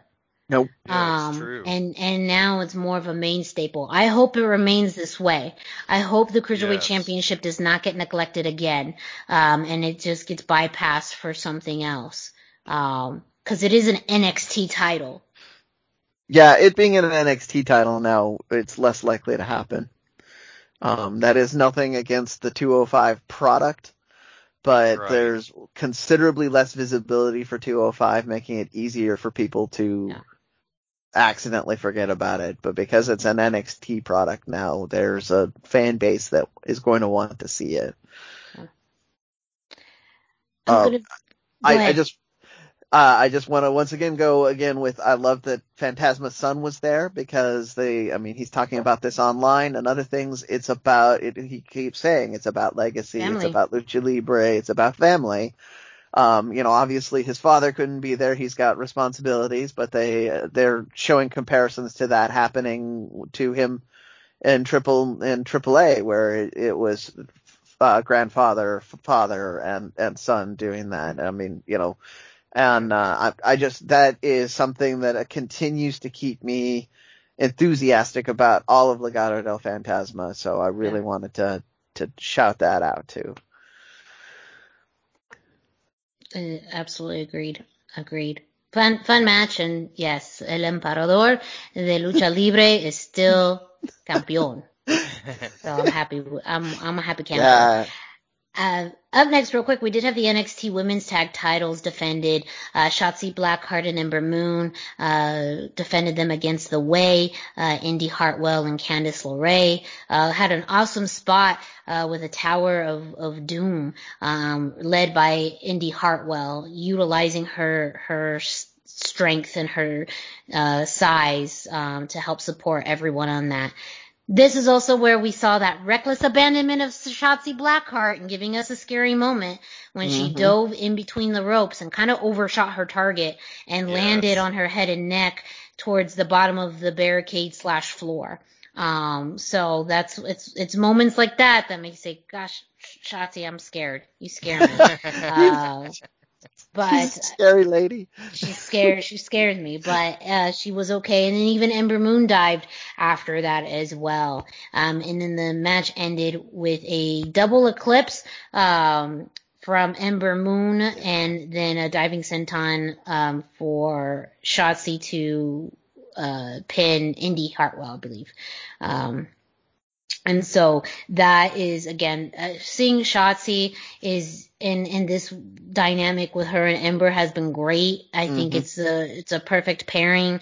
Again, Shotzi still sometimes scares me with that reckless abandonment, but that is always her style and her aesthetic. My hope yeah. is that they move on from this and they have some new contenders come into play um, in the future. So. Uh, for for what yeah. it is. Now, I do want to mention that both nights we did have promo packages featuring a new woman who's going to be on the roster. Uh, yeah. Same dog that we saw last week, which uh, alludes to Taya Valkyrie, but it looks like she will be getting a new name in Franky Monet. Um, we yeah. didn't see her face, but we saw a lot of, you know, hints as to, you know, Franky Monet being Taya Valkyrie. We saw a famous yeah. dog and we saw fur boots. I mean, yep. it, it, it could still be Tyler Breeze. But... yeah, it could, but likely not. So we will see next Tuesday when NXT I... airs. Uh, but it does look like we we do have a new name for Taya Valkyrie. Yeah, therein is one of the nitpicks I mentioned at the beginning. I, I went on record, I believe it was last week. I yeah. said I thought she she was a big enough star, and here we are. They're rebranding her as Franky Monet, most likely. And uh, first off, I'm not a fan of the name, but uh, also, eh, I, I, think it will grow grow on us. Uh, maybe, maybe. Uh, I mean, it's unfortunately it's an, a pretty deep hole because it the name should be Taya Valkyrie or Taya freaking Valkyrie, but you yeah. know. Yeah.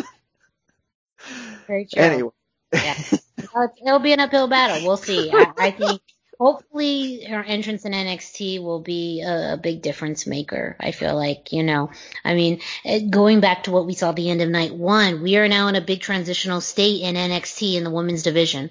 You mm-hmm. think about all the shades of when different champions have passed through, you know, Io took the helm technically from uh, Charlotte, but more from Rhea, Ripley, um, and, she, and and Rhea took the helm from Shayna Baszler, who took the helm from Ember Moon, who yeah. took the helm from Asuka, and so when you who took it from Bayley, who took it from Sa, you know, like just a really really long lineage. And so now it's you know uh n- now it's Raquel's reign. And yeah. having building up contenders like Zoey Stark, who was on the pre-show against Toni Storm, like a debuting Franky Monet, means that we're getting a new age of the NXT women's division. And even though sometimes it feels like a slump, they've always risen to the occasion. And I don't see any difference in, in this iteration. No, not at all. Uh, you know, and, they I mean, they said it in promos. They're they're calling it out. This is the the best women's division. So the, you can't have you can't have too much of a slump when you're at the top anyway. Yep. So and at this point, they're going to stay remaining at the top because, like we said, AEW's being messy right now. Raw and SmackDown is sports entertainment. Ring of Honor is not even bringing anything till the summer, so you know they got time. They're, they got, they, they're the only ones that have a chance to even uh, reach for that brass yes, ring. Yeah, Impacts is you know. I mean, eh, they, they could they recover got Taya. NXT got Taya, which means they got most of the, the best Impact yeah. Women's division. Yeah. Anyway. Though Impact is teasing a new uh, knockout coming out. I don't don't know if it's a new or returning knockout, but still, they have a hole left from Taya. Anyways, as I digress. The main event of night two, it was the NXT Championship on the line, Karrion Kross versus Finn Balor. Um, and the pro- promo package to this was beautiful. The way that the entrances were done were awesome. I loved the black and white effect of Karrion Kross mm-hmm. and Finn Balor in particular put a big X on his shoulder, um, which man, I thought was really pretty powerful um, because Finn's been in the same situation as Karrion, but they've addressed it very differently. It was interesting with Finn kind of smiling a lot and enjoying kind of the frustration that Karrion Kross was facing. Of course, slow pace. That's how Karrion Kross's match start. You you slowly mm-hmm. work and then you build up. Um, but Karrion used a lot of his pure strengths in delivering some big lariat clotheslines, and of course utilizing his judo background for some chokeholds. One of the more interesting parts of that match was when Finn got a big two count, almost the win when he uh, landed the coup de grace, but then Karrion reversed that into a chokehold. And so that too was like, Karrion is just so stealthy. Um, and even for someone his size where you think you always can see him, he'll pull out things that you just don't expect. Yeah. Uh, towards the end of the match, we saw Karrion deliver some multiple forearms to the back of Finn's neck and head while Finn Balor was down. Um, and then as the match ended, we saw the big forearm again, which now makes me understand why we don't see that uh, Saito suplex as the, the finishing maneuver anymore. They've really been playing up that that big forearm to the back of the head as the finishing maneuver for weeks now, and it makes sense now that I see the end of that match. Um, but Karrion Kross gets the pin and once again becomes NXT champion. I like it as a finisher. It's a non-standard finisher so it, it doesn't look like it's just another generic big move, but because you can see through the whole match him him beating that region, you know, suplexes landing people there, the chokes, the the all the chops to that to that back of the neck area. You can really see how like that is what he is setting up for is mm-hmm. to knock somebody out by hitting them in the back of the head. And I love that Finn Balor was willing to, to like make it look like he was completely out too. He did. And I would say co-main event because we did have Kyle O'Reilly, uh, and, uh, Adam Cole after that. Um, so that's, uh, you know, that was a co-main event, which kind of didn't surprise me, but kind of surprised me. Um, but yeah, I mean, Karrion Kross is now exactly back where he left off at the end uh, of the year, um, or the beginning of this year. Mm-hmm. Time, time is a weird thing. With a time, very important win under his belt too. Yes, yes, you know, beating uh, Finn Balor is a huge, huge career milestone. And that leaves a lot of people wondering, is Finn going to stay in NXT? Is he going to come back to, you know, Raw or SmackDown? I mean, this is WrestleMania weekend and what happens after WrestleMania? The Raw after WrestleMania. That is usually one of the biggest, you know, surprise points of uh, yeah. the year where people make returns or people get called up, quote unquote it wouldn't surprise me if we see Finn back um, on on Raw or SmackDown. Um, you know, Raw would be a, a good place for him. Um, a lot of it will depend on the ending of you know the the uh, Universal. Uh, I'm sorry, the WWE Championship match um, at WrestleMania, but you know, mm-hmm. it's also very possible we'll see someone from NXT pop up on Raw or SmackDown um, next week. Yeah, yeah, no, actually, we probably will see some people get juggled around. Maybe some of the women too, but, mm-hmm. uh, I mean, yeah, like you say, that Monday after is usually, if there were a new season of WWE, the Monday after Raw is yeah. the first episode of the new season. So yeah. yeah. True. That's a great comparison. Mm-hmm. Good, good point. So both nights of NXT Stand and Deliver are available on uh, the Peacock Network on the app. Um, so go ahead and check it out. Uh, you know, there was some interesting nuances with some of the audio uh, and things like that, but overall, a pretty smooth sailing for NXT. You know, hopefully they'll stay intact for WrestleMania this weekend. But uh, another fantastic takeover, and like you said, Brendan, too. Not only is this going to be a new season for Raw and SmackDown, it's a new season for NXT. Yep. You know, you have new tag champions, new women's champion, mm-hmm. new NXT champion. And they're they already have put a, a, a lampshade on it, there you're going to see new talent too, because mm-hmm. we're going to see Franky. Yeah.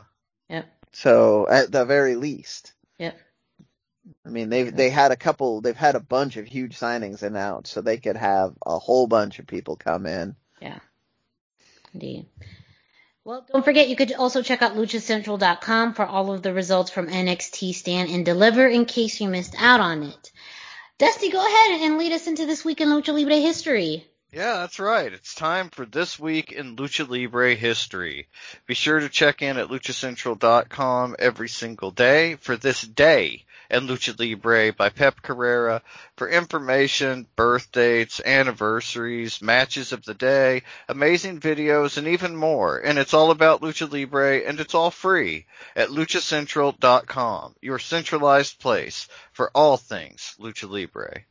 This week I chose April the 6th, 2019, and the New Japan Ring of Honor G1 Supercard at Madison Square Garden, which was a big deal in and of itself. It was one of the first non-WWE shows to run in Madison Square Garden, and it was just cool. But the match that was highlighted is Dragon Lee defeating Bandito and Taiji Ishimori for the IWGP Junior Heavyweight Championship like this is an insanely great match. This is the match that really vaulted Dragon Lee to the top of New Japan's list, and 2020 really would have been his year if it hadn't been for COVID and the travel restrictions. His momentum yeah. may not be moving at the same velocity it felt like it would after this match, but he's easily headed to the top of the list again soon. New Japan still seemed to be very high on him, and after seeing this match, it's really not hard to understand why. There's such a high bar set for luchadors that get regular work in Japan. And these are the guys that are just pole vaulting over that bar. Like they, the bar yeah. doesn't exist for Bandito yeah. and Dragon Lee. Bandito was really the MVP of the match, even though Dragon Lee won. But I, I have no complaints. It was a fantastic, fast-paced match with a lot of speed and a lot of power mixed in, and it just made something really special and amazing for this match. And I encourage everybody to check it out. It was a match of the day, so you'll be able to find it at luchacentral.com and go check it out. And anyway, what did you pick this week, Brendan? This week I also chose April the 6th, but I went all the way back to 1993 when Los Brazos, uh, this is the combination of Brazo de Oro, uh, Legends of Lucha Libre Superstar Brazo de Plata, and El Brazo won the CMLL World Trios Championship, defeating Los Infernal, Infernales, uh, Satanico, Pirata Morgan, and MS1. And this was at Arena Coliseo in Mexico City. So again, this is, um, this is well after the, after trios had been established as one of the, the predominant traditions in lucha libre but these are some of the teams that really helped st- helped it stay elevated and stay in the consciousness. Uh, Brazos are all legends, um, despite the fact that only one of them has signed with the Legends of Lucha Libre line, which you know, um, you can only do so much. Uh, but uh, and then you have the other side. You have Satanico, who is an absolute legend in the in in the sport and Pirata Morgan, who is is still going, and not, I mean, no slouch on the legend either. So uh, just great. Uh, there was, unfortunately, this is a period of time where there's not a lot of footage, and because there wasn't a lot of tape trading coming out of Mexico. I'm sure if you go it went to the right place and and put enough money on the table, you could find bootleg copies of this stuff. But uh, that's the only way really to find it right now. But uh, yeah, super interesting historic match. I just wanted something. Uh, last week I went a little too modern for my normal taste, so I just went when I mean, and I I feel old calling 1993 way back, but you know that's that's the reality at this point. Uh, Miranda, what did you go with this week? I picked April 5th, 2009, and this was WrestleMania 25 when Rey Mysterio won the WWE Intercontinental Championship for the first time after beating JBL. And uh, the match itself isn't necessarily a banger because it was only about 21 seconds, which was very, very quick. Um, but I think it was the context and the story behind it and everything related to it that for me, um, was, was important. One, this is WrestleMania week, of course, and we have to highlight a WrestleMania match. WrestleMania 25 too being a, a pretty big mm-hmm. WrestleMania in and of itself. Um, but this was, uh, something that happened after um, JBL accepted Rey Mysterio's challenge for the Intercontinental Championship. Um, and with this win, um, he Rey Mysterio became a Triple Crown champion, um, which for you know was a very very big milestone for many many wrestlers. Um, at that time, being the 21st wrestler who was a Triple Crown champion, um, and really the fact that this match ended in such a quick time. Um, a lot of people know you know Daniel Bryan losing his match in a you know about that same amount of time. I think a little bit less being a pivotal uh, moment in his career. For Rey, instead of being on the losing end, he was on the winning end. Um, Yeah. and the fact that the company really put the the support behind him. Um, it also was pretty big as far as JBL's promo afterward, where he quit um, and and left uh, for some time. So that too was kind of a big surprise to fans because at that point too, JBL had been kind of a company favorite. Um, afterwards. Rey Mysterio was drafted to SmackDown. Um, so that, you know, with that, the Intercontinental Championship, um, went to SmackDown for the first time since 2002. So, uh, we also saw, uh, Rey in kind of the infamous Joker gear. Um, which was, was pretty cool to, to watch. It's, you know, uh, again, Rey Mysterio having a lot of comic book influences. Um, that one was in particular really, really cool to, to see. And of course, winning the, the match with the frog splash, um, as a lot of fans know, you know, that tribute to, to Eddie and, uh, you know, just, just having that, that tinge of him in that match, especially against JBL uh, was something was really cool. So, you know, if you have a minute, you can watch this match, but I think too, it's more of the significance and the, you know, another big milestone for the career of J, I'm sorry, of Rey Mysterio. Um, not so Not much a- for JBL. Not a milestone for that guy. I mean, a milestone, not a good one necessarily, but, uh, but yeah, that's what I chose for, uh, this week in Lucha Libre history. So, don't forget, of course, all of this can be found at luchacentral.com. But Brendan, what else can our listeners find on luchacentral.com? Well, you know, if you're listening to this and you haven't visited luchacentral.com, it's time to do it like really right now. You can you can listen to me read this to you while you're going to luchacentral.com. LuchaCentral.com is the online home for Lucha Libre where you can get to all- the top news in English and in Spanish. Find the best curated video content and original content not seen anywhere else. Find when Lucha Libre events will be happening in your area. Find photo, photo galleries from top photographers covering Lucha Libre around the world. A place to have your voices heard from weekly polls to annual awards, seen and read by top executives in all of the major ugh, all of the major Lucha Libre promotions across the globe. And uh, I'm never, ever, ever going to stop making you realize this. It's all free. It's, I mean, that's the best price. Free, you say? Yes, free I do say. I mean, you don't you don't need to spend your stimulus checks on this. Just go there. Enjoy your Lucha Libre content, your news, your reviews, pictures taken by some of the best photographers.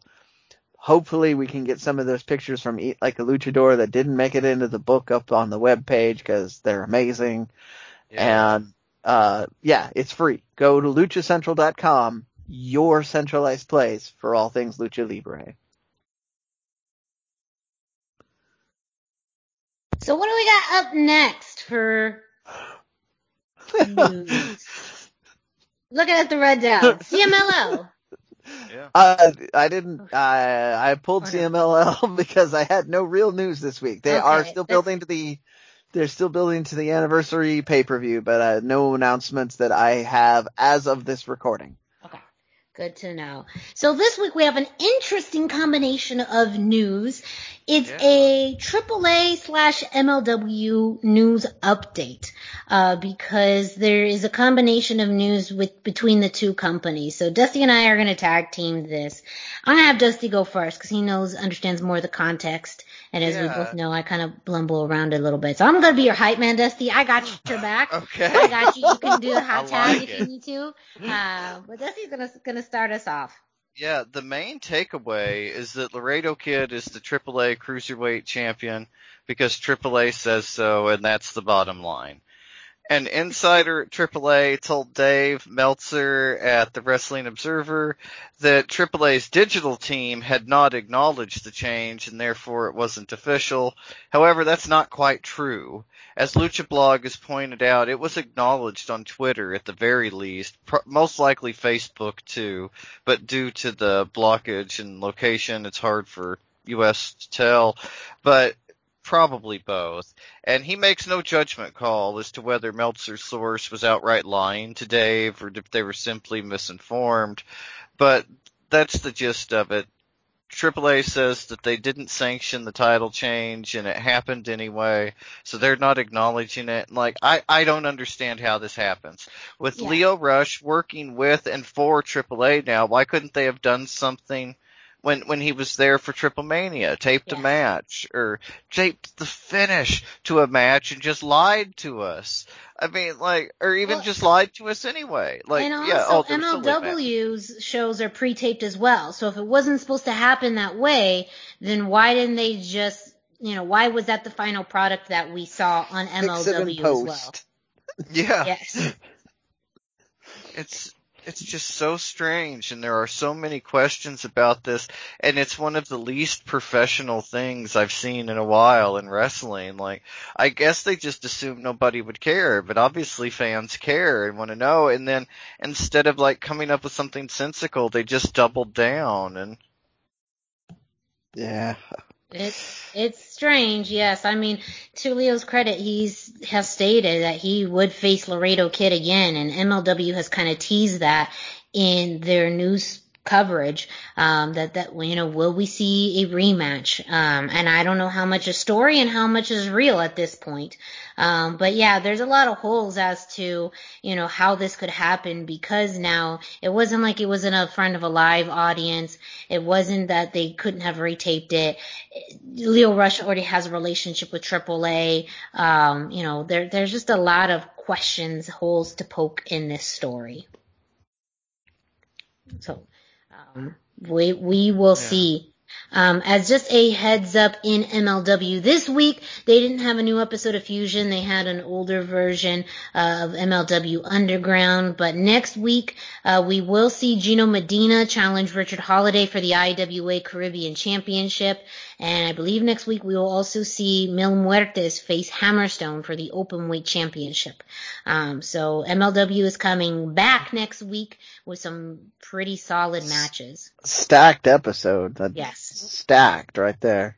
And you know, speaking of, you know, MLW was kind of smart. They knew that uh, I am sure you know, one of the reasons they decided not to air uh, a, a new episode was because of, you know, what we were already going to see with uh, NXT TakeOver. So kind of smart on their move because even um, the ratings and the numbers for this week, uh, NXT did beat AEW um, in viewership. So smart move by MLW.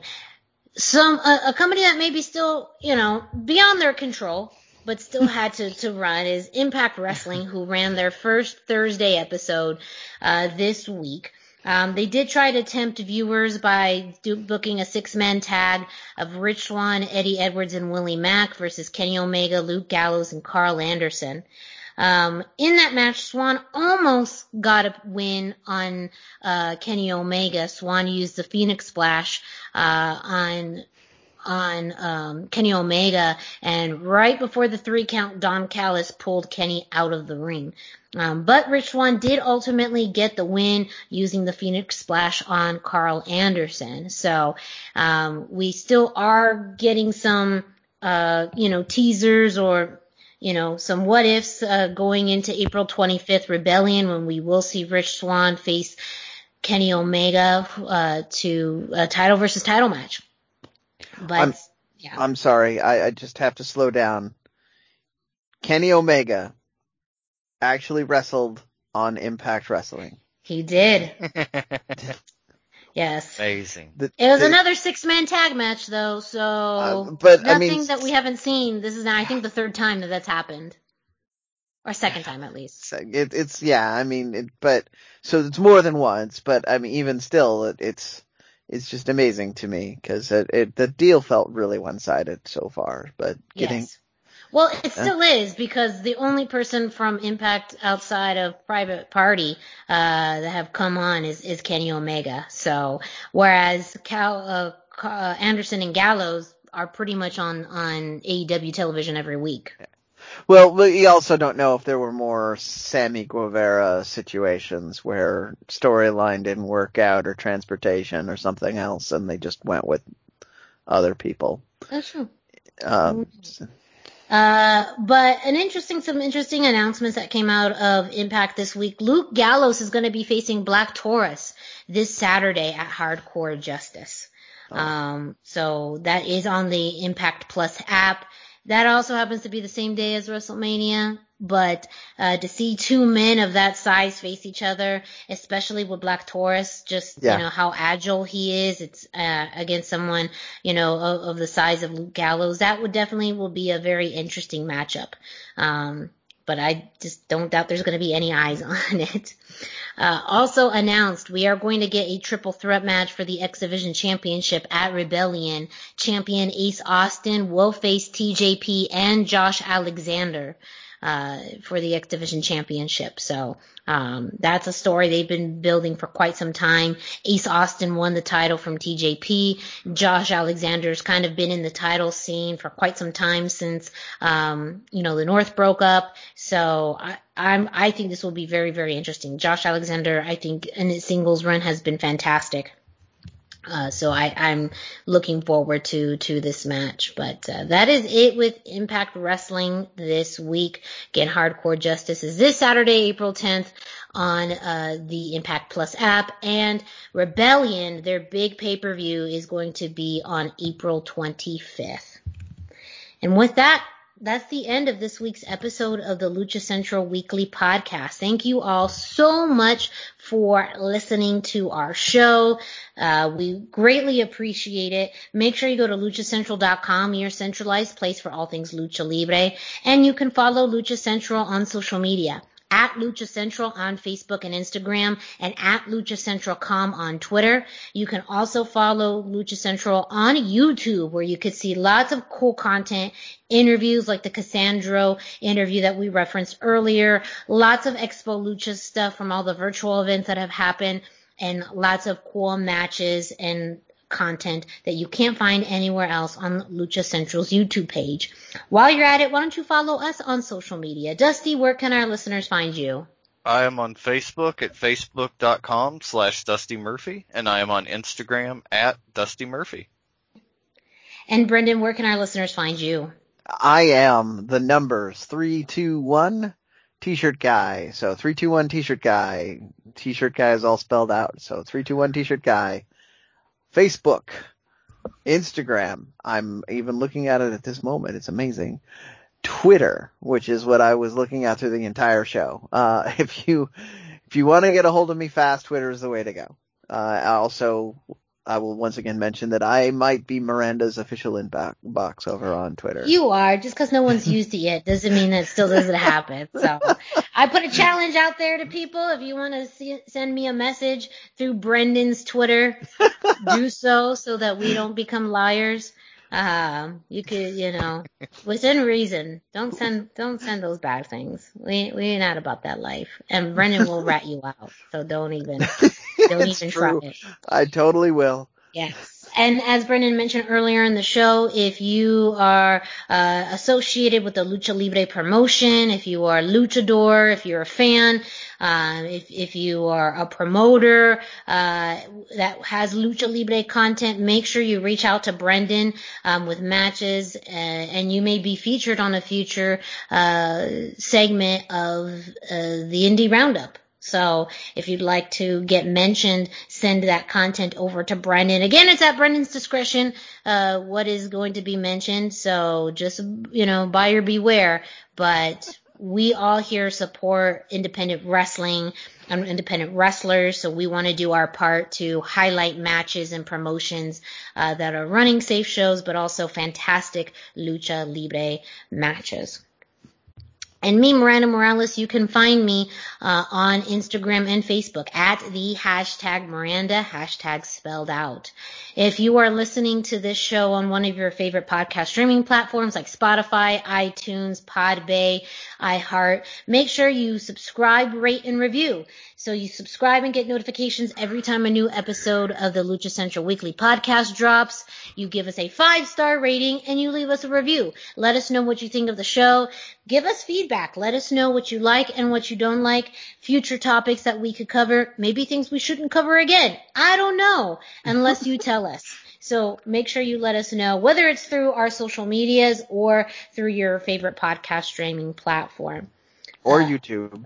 Or YouTube, yeah. yes. Yeah, we check these things out, so please feel free to let us know. We're happy to take that feedback, and, and we're also just always looking forward to hearing from fans. We have to give uh, at the end of episodes as well. So if you leave us a comment um, or feedback, we'll mention it at the end of the show. So uh, stay tuned for that. And again, thank you so much for listening to this week's episode. We will be back next week. So for Dusty Murphy and Brendan Barr, I'm Miranda Morales. Thank you so much, and we will be back next week.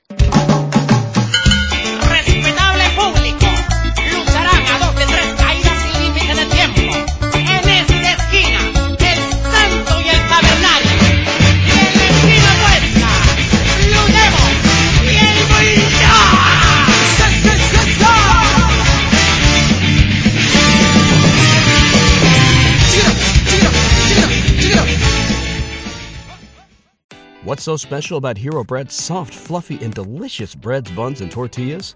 Hero Bread serves up 0 to 1 grams of net carbs, 5 to 11 grams of protein, and high fiber in every delicious serving. Made with natural ingredients, Hero Bread supports gut health, promotes weight management, and helps maintain blood sugar. Hero also drops other limited edition ultra low net carb goodies like rich, flaky croissants and buttery brioche slider rolls. Head to hero.co to shop today.